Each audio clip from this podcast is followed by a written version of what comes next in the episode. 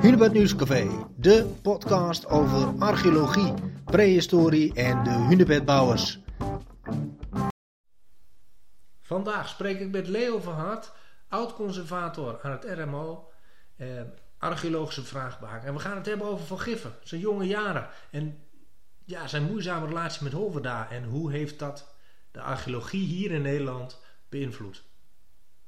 Leo, we gaan het hebben over uh, ja, eigenlijk vroege correspondentie van, uh, van, uh, van Giffen. die ook wel, althans zeker in Drenthe natuurlijk, de vader van de Hunebedden wordt genoemd. maar toch doemt er volgens mij een heel ander beeld op.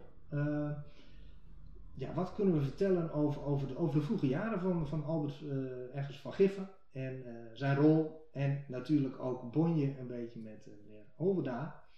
Uh, jij hebt dat alles eerder allemaal een beetje uitgeplozen. Nou, uh, eerder, ik, ik, uh, ik realiseer me dat ik me daar nu al 21 jaar mee bezig hou.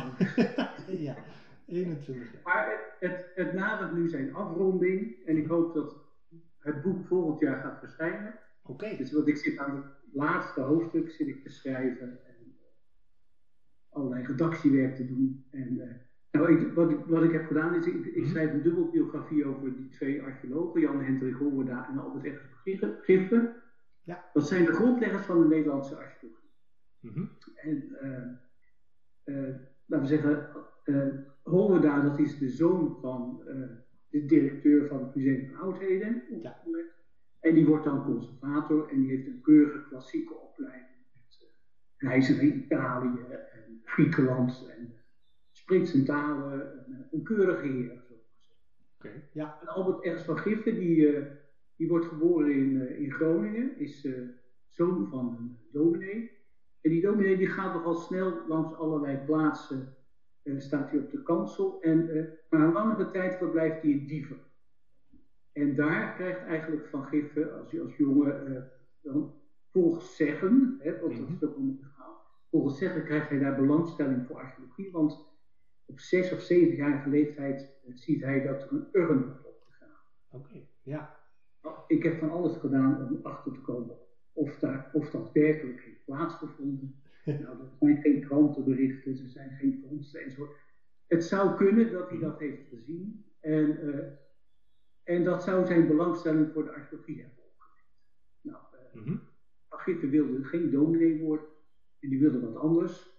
Wat precies, dat wist hij eigenlijk niet. Het was in ieder geval niet een, uh, een jongen met een passie voor archeologie. Dat, uh, dat was op dat moment niet. En hij ging biologie studeren aan de Universiteit in Groningen. Ja. En uh, daar kreeg hij nou ja, belangstelling in botanie en zoologie. En nou, hij volgde keurig netjes de colleges. Mm -hmm. En toen kreeg hij ineens een geweldige kans, want in Groningen waren ze bezig om zich zorgen te maken over het afkaven van de tempel. Ja. Er kwamen allerlei archeologische vondsten bij voorschijn. En toen dachten ze, we willen iemand hebben die daar toezicht bij kan houden. Mm -hmm. Nou, dat weet die Albert ergens van Giffen. En volgens mij dat moment, dat is in 1908, dat grijpt dan voor het eerst echt helemaal, die archeologie die pakt hem volledig. En hij wordt zo fanatiek dat hij binnen de kortste keren niet alleen die ene terp bij dorp werd, dat hij die uh, controleert, ja. maar naar eigen zeggen heeft hij er al 60 die hij uh, observeert wat er allemaal gebeurt. Nou denk ik dat dat in de meeste gevallen maar een eenmalig bezoekje is geweest en, uh, en heeft wel aantekeningen gemaakt. En sommige zal hij wat langer en vaker zijn geweest. hij was in ieder geval op dat moment wel iemand die duidelijk maakte van ik kan wel wat. Ik mhm. heb een enorme werkkracht, een werklust. En ik heb wel ambitie. Ik wil wel wat. Ja. Nou, en nou, dan gaat hij dus uh, allerlei contacten zoeken met uh, archeologen. Dus hij gaat, uh, Duitse archeologen gaat hij aan de slag. Hij gaat met de conservator van het Fries Museum Boelus, dat is ook een erkende grootheid op het gebied van de terpen. daar gaat hij bij langs en daar werkt hij ook een tijd mee samen. En hij heeft dan ook contact met Holverda, die Jan Hendrik Holverda. Die is dan conservator in het Museum van Oudheden. En die ja, die staat op het punt om op een bepaald moment onderdirecteur te worden. En uh, die zoeken een, uh, een assistent. Iemand die ze op kunnen leiden tot archeoloog. Nou, en ja, je begrijpt het al. Ja. De beste kans hebben daarvoor is natuurlijk die jongen van Giffen. Die, uh, die laat zien dat hij dat graag zou willen. Aan ambitie geen gebrek. Nee, aan ambities geen gebrek. En, maar tot, het, tot de grote verbazing van die beide Horena's, vader en zoon Horena, is, die, uh, is Van Giffen toch niet zo heel erg grappig uh, erop. Want uh, hij treuzelt een beetje. En dat heeft waarschijnlijk mee te maken dat hij eigenlijk hoopte dat hij een baan in het noorden zou kunnen krijgen. Die dus het komende zou blijven. Daar ergens een aanstelling zou kunnen krijgen bij de universiteit. Mm -hmm. Nou, dat loopt spaak, dat gaat toch niet gebeuren. En dan uiteindelijk besluit hij dan dat hij in 19, 1 januari 1912, zegt hij, wat daarvoor natuurlijk, maar dan treedt hij toch in dienst bij het Museum van Oudheden. Ja. En dan is de bedoeling dat hij daar dus uh, opgeleid wordt uh, tot archeoloog. Hij wordt dus eerst assistent en dan daarna pas conservator. Mm -hmm. En uh, nou, hij gaat dat vak dus leren bij, bij Holberda. Dus hij gaat dan met hem het veld in. Dat had hij daar ja, het jaar ervoor al als vrijwilliger gedaan. Een grote opgave in Hoornburg. Mm -hmm. En dan ja, en er is al heel snel veel vertrouwen in hem. En in 1912 dan, uh, nou, dan gaat Holwerda uh, eh, een van zijn eerste hunebedden opgraven bij Drouwen. Ja. En dan vijf kilometer verderop, dan gaat Van Giffen mag helemaal zelfstandig de veenweg van Buinen opgraven. Nou, en dan laat hij echt zien dat hij, uh, dat hij verstand heeft van de zaak. Want het is een keurige opgraving, ziet er prima uit. Helaas doet hij weinig vondsten. Hij vindt aan de weg eigenlijk niks om het te dateren. Nee. Maar dan gebruikt hij de geologie om tot een oude te komen. En uh, hij komt tot de conclusie dat hij uit oer-Romeinse tijd zou dateren. Nou, leuk is dat later blijkt dat hij, uh, dat hij uit de Trechterbeek-periode dateert. Dus dat hij uit de Hunebedden tijd is. Ja. Nou, dan zitten, we daar zitten eigenlijk heel dicht bij elkaar daar bij Drouwen. Ik, ik, uh, ik weet niet precies waar ze verblijven, daar hebben die achter kunnen komen. Het zou best kunnen zijn dat ze in hetzelfde pension hebben gezeten. Mm -hmm. en, uh, maar dan staan, ontstaan er problemen uh, in het veld. Op ieder geval, uh, Van heeft erg veel moeite om uh, om te gaan met, laten we zeggen, de regels die er gelden in, in Leiden. Je hebt bepaalde ambtelijke regels, je moet met mensen op burgerniveau omgaan enzovoort. Maar Van Giffen is zo, ja, daadkrachtig, die, eh, die rolt daar overal overheen en dat leidt tot spanningen. Mm -hmm. Dan komt erbij dat hij te horen heeft gekregen dat de directeur van het museum misschien wel binnenkort met pensioen gaat en dat dan Warhol daar een nieuwe directeur zal worden. Ja. ja, dan vraagt hij zich af of dat wel goed zal gaan. En er ontstaat een, eigenlijk een conflict, een enorme ruzie. En nou, die ruzie die wordt dan een beetje gesust in eerste instantie, maar als ze dan terug zijn museum. Na de zomercampagne van juli, augustus zijn ze in september in het museum. En dan vindt er dus een gesprek plaats tussen de directeur en de onderdirecteur, haar vader en zoon Hoorda. Ja. En dat loopt gigantisch uit de hand. Want Van Gieven uh, ja, kent eigenlijk zijn plaats niet. Je moet je voorstellen, hij is dus hij is dan net negen maanden in dienst. En dan eigenlijk uh, in die ruzieachtige sfeer die er ontstaat, zegt hij van ja, maar het, uh, het, het beleid hier is waardeloos. De directie kan er helemaal niks van. En eigenlijk wil, ik het anders georganiseerd hebben. En hij wilde een eigen vaste afdeling hebben. En nou, dat was een eisenpakket wat echt niet kon. Nee. En waarbij normaal gesproken in iedere organisatie, als er iemand zou komen, direct de laan zou worden uitgestuurd. Maar goed, dus vinden allerlei gesprekken plaats. Ja. Uh, hij biedt dan toch uiteindelijk zijn excuses aan. Zijn vader komt nog helemaal naar Leiden om de, de zaak te bespreken. En uh, nou, het lijkt allemaal in de midden geschikt te zijn. Men gaat weer aan de slag. Hm. Nou, en dan barst de bom al uh, een paar, twee maanden later in november. Dan, dan komt Van Giffen dus met een rapport.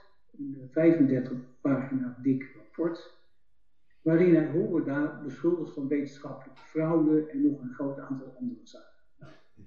Je begrijpt? Ja, gaat helemaal mis. Het wordt, het wordt van kwaad tot erger. Nou, dat conflict dat gaat, dat gaat dan een paar jaar door. En die keurige heren Hoppeda, die, uh, ja, die vinden natuurlijk dat alles een beetje goed volgens de regels zoals het in Leiden wordt te gaan. Maar die vinden ook dat je zo'n man niet op straat kan zetten. En dus ze proberen van alles toch nog om uh, de afdeling bij, bij te stellen, een iets andere functie invulling te geven enzovoort. Maar Van Gieven die zoekt iedere keer de rand op. Hè. Die, die, iedere keer probeert hij dat conflict weer aan te wakkeren. nieuwe elementen erin te brengen. Hij zoekt steun van alle kanten. Hè, dus, en dan krijgt hij het ook voor elkaar om met die steun van buiten het conflict zo hoog op te laten lopen en zo belangrijk te laten worden, dat de minister-president, dat is Kort van der Linden, die gaat zich met deze kwestie doen. Ja, je moet je voorstellen dat Rutte zich met een conflict in het museum Dat is toch wel eigenlijk een beetje vreemd. Ja. Dan komt nog bij dat je, we zijn dan inmiddels in uh, 1914 ja. En 1915. En we zitten midden in de Eerste Wereldoorlog. Wij proberen neutraal te blijven. De minister-president moet zich daarmee bezighouden, maar nee, iedere, nou niet iedere zaterdag, maar regelmatig op een zaterdag komt Van Giffel langs om weer de zaak te bespreken hoe het allemaal gaat. Ja. Nou, het is eigenlijk een onwerkbare situatie. Mhm. En dan uh, vinden er toch eigenlijk op de achtergrond gesprekken plaats. Uh, waarbij gedacht van, nou, als we nou Van Giffen is zouden detacheren in Groningen, dan zou hij daar een terpenonderzoek uh, de hand kunnen nemen. Mm en dan is dat ook budgetneutraal voor eh, de overheid, hè, want hij gaat dan van het Rijksmuseum van Oudheden naar de Rijksuniversiteit. Dus dat is, dat is eigenlijk geen extra kosten. Mhm. En op termijn moest het RMO maar kijken of ze nog een opvolger konden krijgen voor die formatieplaats. Maar goed. Ja. Nou, dat gebeurt dan ook. Dus Van Giffer die gaat in, in 1916, 1917 gaat hij dus naar Groningen. Mm En uh, dan is de bedoeling dat hij daar dus dat terpenonderzoek ter hand gaat nemen. Nou, dat doet hij ook. Hij begint met een opgave daar. In uh, de bierhuizen bij Appingedam. Daar werkt hij een tijdje. Dat doet hij twee seizoenen is hij daar bezig. Mm -hmm. En dan zit hij bij dat zoologisch laboratorium. Daar is hij dan eigenlijk zo, zo aangesteld. Mm -hmm. Maar bij het zoologisch laboratorium doet hij eigenlijk niks aan zoologie of wat dan ook. Hij is alleen maar met die archeologie bezig. En ja. Het vreemde is eigenlijk dat iedereen hem maar laat begaan. Dus uh, hij kan gewoon doen eigenlijk wat hij wil.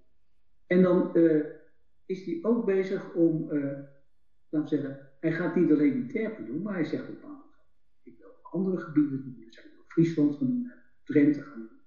En hij ontwikkelt een plan samen met de Drentse Prehistorische Vereniging, die dan inmiddels is opgericht en waar hij is, om dan een, grote opgravingscampagnes in, in Drenthe te gaan beginnen. Nou, dus uh, dat gaat hij dan doen. Dan gaat hij bij Zijen, gaat hij naar Noordse veld opgraven. Ja. En dat grafheuvels en de Celtic Field. En dan uh, ondertussen is er nog bij het ministerie, uh, is een bepaald met het plan van het zou eens goed zijn, samen met de commissaris van de Koningin Drenthe, van kunnen we niet eens een rapport maken over de toestand van de hunebedden in Drenthe.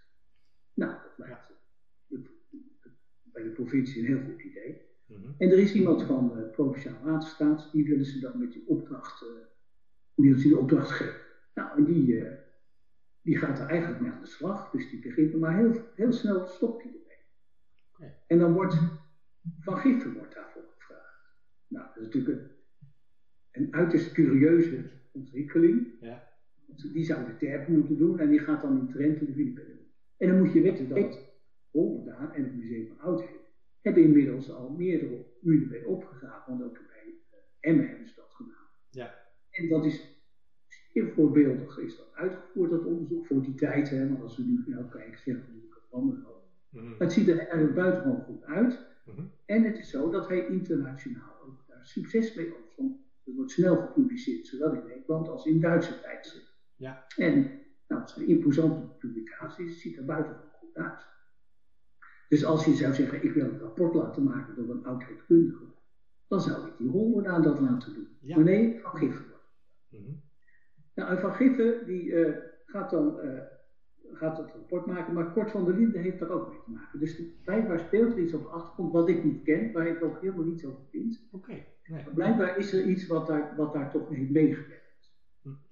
En het aardige is dat die Kort van der Linden, die kent inmiddels uh, van haven tot Kort. Dus die zegt dan van nou, ik wil een beperkt rapport. He, dus hij krijgt er 150 gulden voor. Hm. En Giffen gaat dan aan de slag. En die, uh, ja, dat lukt hem niet binnen de gestelde termijn.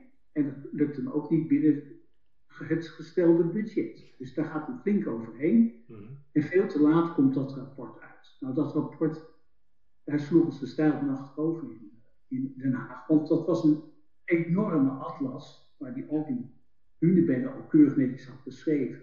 Dat zag er zeer indrukwekkend uit. Ja. En uh, ja, en het ministerie was daar zo van onder en de commissaris van de koningin ook, en er zal op de achtergrond natuurlijk ook wel iets hebben plaatsgevonden. Maar uiteindelijk besluit de minister, die zegt van nou, wij zouden dat graag wel in boekvorm willen uitgeven. Ja. Ja, en dan komt typisch van Giffen, van Giffen, hè, rupsje nooit genoeg, zeg ik wel eens. Mhm. Die zegt, ja, ja zo'n boek, dat kan natuurlijk wel, maar er zijn allemaal onopgeloste vragen. Dus ik zou ook nog wat archeologisch onderzoek willen doen. Nou ja, oké, kan dan, daar komt dan budget voor, vanuit het ministerie. En er is ook een rijk industrieel,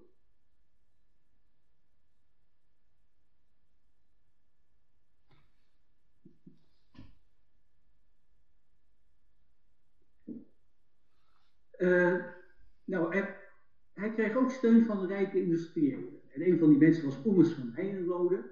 Ja. En die Ommers van Heijenrode die gaf een gigantisch bedrag van 4.500 gulden om uh, opgravingen te gaan. Mhm. Nou, dat was echt een heel groot bedrag. En Van Giffen ging daar dus als een raket mee aan de slag. Maar nou is er iets heel bijzonders in Drenthe. In Drenthe heb je natuurlijk heel veel hunebedden. Ja. Maar zoals jij weet en het hunebeddencentrum ook weet, is een deel daarvan in provinciale eigendom. Ja. Er is er eentje die van een particulier is en de rest, is- de rest is rijkseigendom. Ja. Maar ja, in Nederland was het op dat moment zo geregeld. Er was eigenlijk maar één instelling die, van, eh, die verantwoordelijk was voor het archeologisch onderzoek in Nederland. En dat was het Rijksmuseum van Oudheden. Het RMO, ja. Die deed alles wat met het Rijk te maken had. Mhm. Dus Van Giffen moest eerst toestemming krijgen van het ministerie om in die Hunebedden te mogen graven. En daar was iets heel bijzonders mee aan de hand. Die toestemming heeft hij gekregen zonder dat Holwe daar eh, iets van wist. Ja. En Holwe daar hoorde dat pas later, via een brief van een vriend van hem, of een bevriende relatie, laat ik het zo zeggen. En las het later pas in de jaarverslagen van het uh, Drents Museum. Pikant wel. En die heeft toen direct natuurlijk actie ondernomen, maar heeft het ja, niet geslaagd. Eh, hij winkelt. Ja. Nou, Van Giffen ging toen aan de slag om die, eh, om die uit te voeren. Nou, dat deed hij met behulp van enkele Belgische militairen die geïnterneerd waren. Die deden geweldige documentatie, opgravingen. Dat was uh, zonder enige twijfel uitstekend werk. Mhm. Maar Van Giffen die was niet te houden, want het was niet alleen de was ook een schouwgrens opgraven. En hij kreeg ook belangstelling voor de vuursteenmijn in Rijkholt. Je weet dat ligt vlakbij de terpen van, uh, van Groningen. Dat Ja. is, uh, maar Rijkholt ligt helemaal in Zuid-Limburg, maar daar ging hij graven. En, kijk, en dat gekke is, hij ging op dat moment ook steeds meer onderzoek doen die, laten we zeggen, uh, Leiden kon bedreigen. He, dus Leiden had bijvoorbeeld, dus dat grafheuvelonderzoek was zo heel erg gericht op de vraag van, zijn dit nou koepelgraven? Want Horendaal die had op een bedacht dat dit houten koepelgraven waren. Nou, daar geloofde niemand wat van, ook op dat moment al. Mhm. En Giffen ging onderzoek doen om dat natuurlijk te bewijzen dat dat niet zo was. Nee. Bij die vuursteenmijnen, daar had Horendaal gezegd, ja, die zijn helemaal niet zo oud, die zijn misschien wel uit de Romeinse tijd. En, en nou ja, gaat er dan twee jaar na, dan komt er dus achter dat het inderdaad wel hele oude vuursteenmijnen zijn. Hm. Dus iedere keer zijn dat dingen om die strijd met, uh, met mijnen. Ja. Er hoort natuurlijk dat graven in die Rijksminebedden ook toe. En, uh, maar ondertussen is hij met zoveel dingen bezig dat dat rapport, dat moet natuurlijk op een bepaald moment verschijnen. Nou ja, mag even denken, ik heb dat geld binnen, ik heb dat onderzoek gedaan, ik hoef me verder niet druk te maken. Nee. Ja, dan krijgt hij toch ineens, op een bepaald moment krijgt hij toch een brief van het ministerie. Ja, waar is dat rapport nu eigenlijk? Oh, oh, ja, dan, dan krijgt die, die denkt, ja, dat rapport moet nog verschijnen. Dus die begint daar dan dus, in ieder geval dat boek, hè. Ja. Dus hij begint daar dan dus aan te, aan te werken. Dus uh, ja, dan krijgt hij iedere keer even briefjes aan die geval. Ja, nog aanvullend onderzoek iets of nog aanvullend zo. En nou ja, uiteindelijk stelt het ministerie zegt toch van, nou, maar het is afgelopen. Wanneer is de deadline? Zo komt de eerste deadline. Nou, die wordt dan overschreden. Dan is het zelfs zo, gaat het zover dat er zelfs vragen worden gesteld in de Tweede Kamer, hoe het met dit rapport nou eigenlijk staat. Dus even weer onder druk gezet. En uiteindelijk moet hij dan dus in zee met een drukker om, uh, om dat boek dan te laten drukken, want uh, hij is dan met, met die tekst min of meer klaar, met die atlas. Want dat zegt hij dan. Hmm. Want in werkelijkheid is hij met die tekst ook nog helemaal niet gedaan. En dan vind je dus een uitgever, dat is de, de heer Oogsthoek, een beroemde uitgeverij in Utrecht. Daar gaat hij uiteindelijk niet. Maar het erge is natuurlijk dat dat geld wat hij gekregen heeft voor het onderzoek en het drukken van het boek, dat is al lang op. Ja. Dus hij komt weer uitgeven en uh, ja, hij heeft eigenlijk geen geld. Nou, dan gaat die uitgever kijken van wat zullen de kosten zijn niet.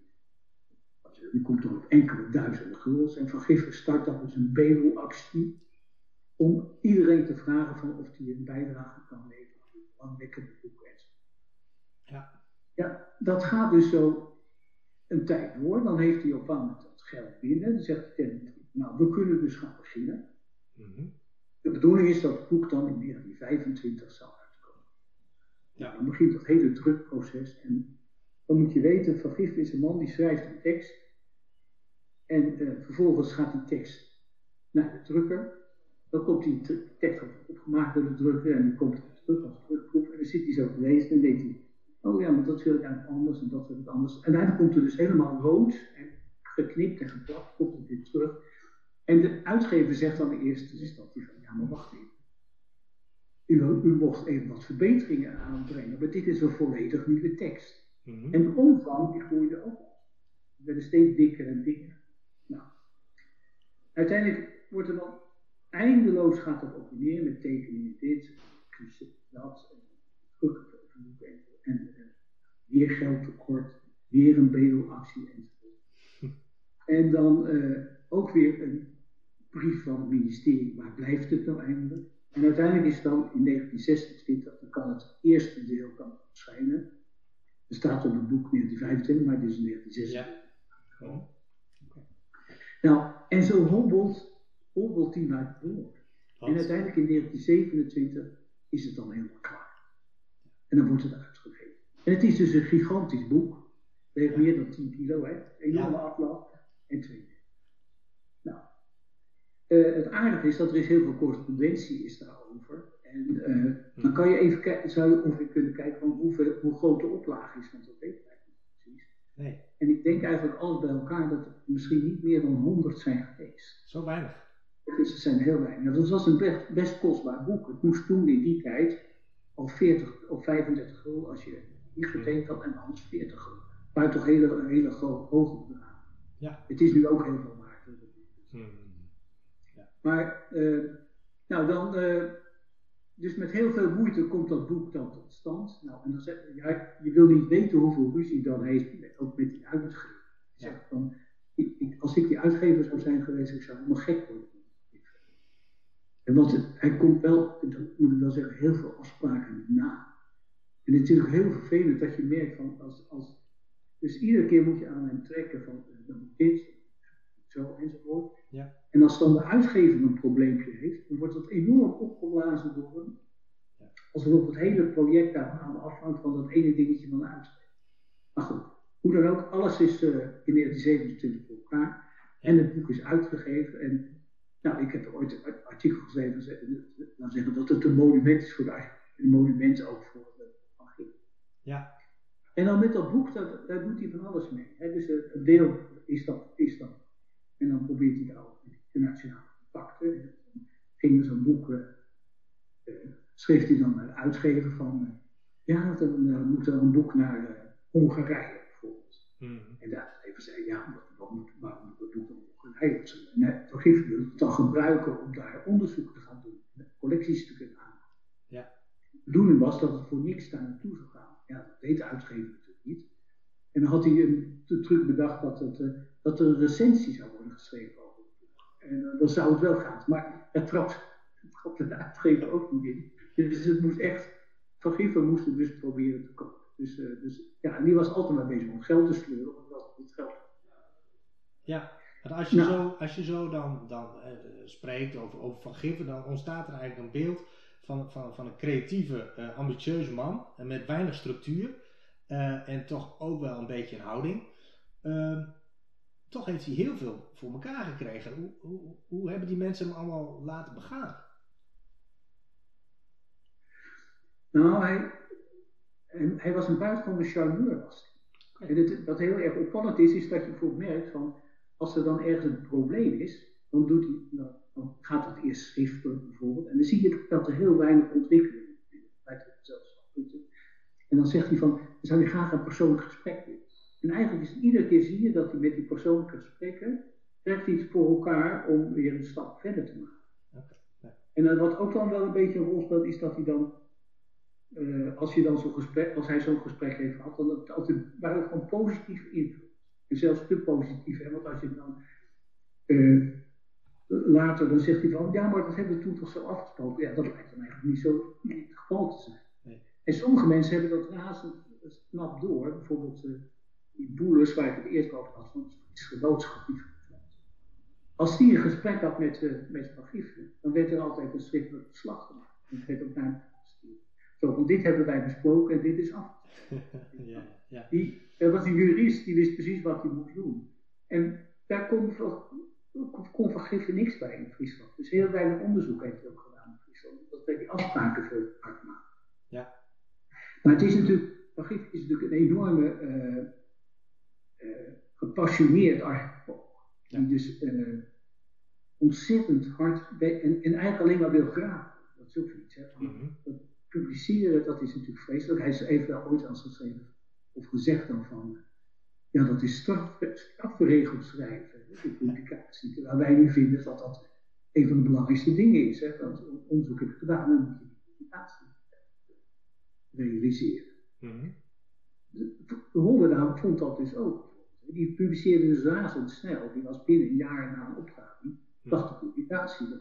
Ja. Nadeel van dat als hij dan dacht van nou het is dan helemaal gepubliceerd enzovoort, dan kan ik alle gegevens wel weggooien. Dat is een beetje jammer. Ja. Heel veel veldtekeningen zijn eigenlijk, uh, ja die zijn er niet, of aantekeningen zijn er heel weinig. Want die had hij al in, in die artikelen Dus dat is eigenlijk wel een beetje jammer. Nou, wat nou het mooie is van dat boek, dat was er op een bepaald moment uitgekomen in, uh, in 1927. Mm -hmm. En uh, kort daarop krijgt hij dan contact met Duitse archeologen en die willen wel graag dat hij zijn uh, grafheuvelonderzoek in Duitsland gaat publiceren. Aha. Ja, en dan maakt hij daarvoor voor in, in, in een Duitse reeks maakt een prachtige publicatie. Bouwart, die Einzelgräber, zoals dat in Duits heet. Mm -hmm. En ja, dat is een, eh, een enorme dikke uh, publicatie waarin al dat grafheuvelonderzoek zit met foto's en tekeningen en beschrijvingen. Het is helaas in gotisch Duits geschreven, dus het is altijd heel lastig. Het is niet een boek wat je zegt van, dat pak ik nou even. Nee, nee. En uh, nou is dat eigenlijk weer niet zo erg, want een van de andere punten is dat Van Giffen geen begenadigd schrijver is. Mm -hmm. Het is een enorme zinnen, tussenzinnen, uh, slagen om de armen, gaan ze door. Het is het is niet iets wat je met veel plezier leest. Wat is nou het gekke? In 1930, nadat het boek en dat Duitse boek, krijgt hij, een, eh, een, krijgt hij de meesterschapprijs van de, de Nederlandse maatschappij voor letterkunde. En je moet je voorstellen, zijn beroemde letterkundigen hebben allemaal die meesterschapprijs gekregen en u kreeg van Giffen. Ja. Nou, dan ga je natuurlijk denken, van, hoe kan dat nou? Maar dan, het is zo dat op een bepaald moment vind ik ook bij die, uh, bij, die, uh, bij die prijs dat het niet alleen literair zou moeten zijn, maar dat ook wetenschappelijke publicaties voor een aanmerking moeten komen. Mm -hmm. En het feit dat dit soort, deze twee publicaties van hem zo uh, indrukwekkend eruit zien, hè, mm -hmm. heeft men toen, toen, toen besluiten dat ze nou, we gaan hem die wetenschappelijke geven. Nou, die heeft hij ook gekregen. Dat was uh, geen formele uh, bijeenkomst, want hij krijgt gewoon een briefje. Okay. En dat uh, de geldelijke bijdrage voor de prijs, van 2000 gulden, wat hij natuurlijk uitstekend kon gebruiken, zou naar zijn rekening worden overgemaakt. Dat dus een hele ceremonie. maar met dat boek heeft hij dus een enorme echte prijs gewonnen. Het, is een soort standaardwerk over de nieuwe Ja. Zonder twijfel. Ja. Um, je zei uh, helemaal uh, aan het begin uh, van, van deze podcast dat je bezig bent met een boek over Holverda en Van Giffen. ja, en, en, en hun enorme invloed natuurlijk op, op de archeologie in Nederland. Um, daar ben je dit jaar wil je daarmee klaar zijn of volgend jaar? Nou, ik, laten ik hoop dit, dit jaar, eigenlijk hoop ik deze zomer toch wel de tekst echt af te ronden. En dan moeten allemaal redactie en plaatjes en Ja. Maar ik hoop eigenlijk dat het volgend jaar kan verschijnen. En uh, ik doe eigenlijk van gisteren na, want het wordt uh, heel dik. Ja. het, is heel, het is heel omvangrijk. Dus we moeten allerlei subsidiënten zoeken om bij te dragen dat die boek op stap komt. Want het is niet een, nee. niet een gewone uitgave. Ja, het, staat, uh, het gaat over dus die hele periode van honderden aan van Giffen. Hm. Alle details gaat het over de ontwikkeling van de sociologie. Ja. Uh, wat zij gedaan hebben. Uh, dat conflict, hè, want dat conflict waar ik net even over vertelde, dat heeft echt doorgewerkt in mijn hele leven. Hè. Het heeft ook een hele Nederlandse beleid op gebied van architectuur bepaald. Ja. Tot ver na de oorlog. Uh, de ontwikkeling van, de, van ons vak als archeoloog, als, als archeologie, is heel kenmerkend voor Nederland, omdat het ook met conflict te maken heeft. Zeker in die vroege periode, nu is het weer, natuurlijk weer wat anders. Dus ik wel echt achter de rug zat. Maar ja. En uh, ja, daar heb ik dus eindeloos onderzoek naar gedaan. En uh, ja, ja, ik denk dat het wel een boek is. Ja, nee, heel goed. Het heeft, het, het, ik ook. Het heeft een heel interessant uh, onderwerp. En, en ik vraag me dan eigenlijk af, als, als ja, oud-conservator bij het RMO, hè, zeg ik dat goed? Ja. verhoud je je dan meer tot Holverda of meer tot Van Giffen? Nou, dat is, er, is, er is iets heel grappigs aan de hand. ik, ben natuurlijk, ik ben natuurlijk ooit begonnen ik, ik, ik, werk al heel, of ik werk al heel lang bij het Museum van Oudheden. Dus ik, ik kom daar, moet je voorstellen, ik kom daar in 1975 binnen. Ja. En dan krijg ik op een bepaald moment te horen van iemand die zegt van dat, dat Bagiffe daar vroeger heeft gewerkt. Wist ik helemaal niet. Ik ken nog niet woorden. Mm -hmm. En toen vertelde hij ook van, ja, die hadden een conflict. Oh, dacht, dat is interessant. Mhm. Vertel eens wat over, ja, dat was beter van niets. Aha. Dus zo, zo is het eigenlijk begonnen. En dan, uh, ja, en je krijgt natuurlijk... Uh, je moet je voorstellen dat alle archeologen in, in Nederland zijn schatplichtig aan Van. Dat zijn opgeleid door hem, of zijn leerlingen hebben die andere mensen opgeleid. En dat heeft Holverda nooit gedaan. Nee. Dus je, uh, het verhaal is natuurlijk altijd, het is altijd de grote Van Giffen. En nou, Holverda is eigenlijk helemaal in de, in de, ja, in de, in de vergetelheid gedaan. Die speelt geen enkele. Nee. Dus ik zit dan in het museum en ik ben natuurlijk ook chauvinistisch. En ik denk, nou ja, die man heeft toch wel wat bereikt, heeft toch wel wat gedaan. Ja. Dus toen, ja, toen kwam ik dus op het idee van laat ik nou eens uh, uh, die geschiedenis van Nederlandse archeologie schrijven aan de hand van die twee levens en uitgaande van dat enorme conflict wat ze ja. hebben gehad. Dat, dat maakt natuurlijk een scheurig verhaal. En, en, en ook inhoud, dus dat je dat kan doen. Ja. En nou, ik ben dus begonnen met Hongerda en toen, uh, want ik zat echt in het zat te werken en nou, dat ja, ik kwam, dat kwam echt voor een bijzonder man. Hè, dus uh, internationale relaties, introduceert het wetenschappelijk veldonderzoek in Nederland. Je kan een heel groot publiek bereiken, weet hoe je tentoonstellingen moet maken, uh, populaire wetenschappelijke publicaties, wetenschappelijke publicaties, enzovoort. Ik denk van, dat is, hoe, hoe, kan het zijn dat we daar nooit eigenlijk iets van horen? Nou, dus daar heb ik toen heel de tijd aan gewerkt. Dus ik, ja, die horen dat het een ster van schrijven, zal ik zeggen. Ja. En toen, uh, nou, toen was het zo dat het, uh, het Groningen Instituut voor Archeologie, dat zou 2020 100 jaar bestaan. Mm -hmm. Toen dacht ik, nou, misschien kan ik dan wat harder aan Van Giffen werken, want dan ga ik er aan werken, want dan is dat misschien op dat moment al heel sterk gevorderd en dan, dan hebben ze daar misschien ja. Dus ik begon aan die vergif. En uh, ja, of, terwijl je dan bezig bent, merk je gewoon dat hoe daar verbleekt. Ja. Want je kan zeggen wat je wil. Ik, ik denk dat zeker die, die jongere van Giffen is geen aangenaam persoon, dat moet ik eerlijk gezegd bekennen. Maar het is wel een briljant archeoloog. En hij weet wel wat hij wil. En hij heeft wel ambitie. Enzovoort. En uh, langs die lijnen van dat conflict, conflict hè, ontwikkelt hij zich eigenlijk dan helemaal in de Nederlandse archeologie. En de Nederlandse archeologie ontwikkelt zich in die lijnen. Ja. En uh, ja, dan op het eind kom je dan tot de conclusie dat je zegt, nou, als ik nou in terugkijk, dan, uh, ja, dan is als je zegt, wie is nou het grootste, dan is dat Van Giffen. En toch? En het, is, maar ik vind het niet een heel aangenaam persoon. Nee. Hij heeft een, hij heeft een uh, vervelende kant. Terwijl ik moet heel eerlijk gezegd bekennen dat die, dat die Hongerda, mm uh, die is dus, dus een buitengewoon aimabel mens. Die hadden die... Kan niet, als, ja. je, als, je, als je die directeur bent en je hebt zo medewerkt.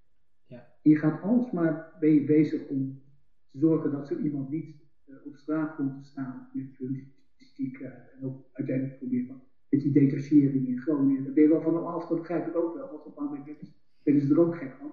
Maar het was toch niet dat je zegt van nou ga jij maar op uh, de straat op en zoek maar ergens anders een baan. Ze hadden uh, de carrière van Van Giffen. Dat uh, open, open vizier hebben. Ja.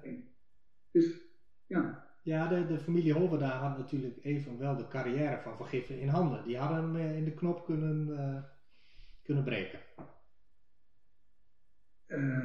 of was hij daar ja, te gepassioneerd voor?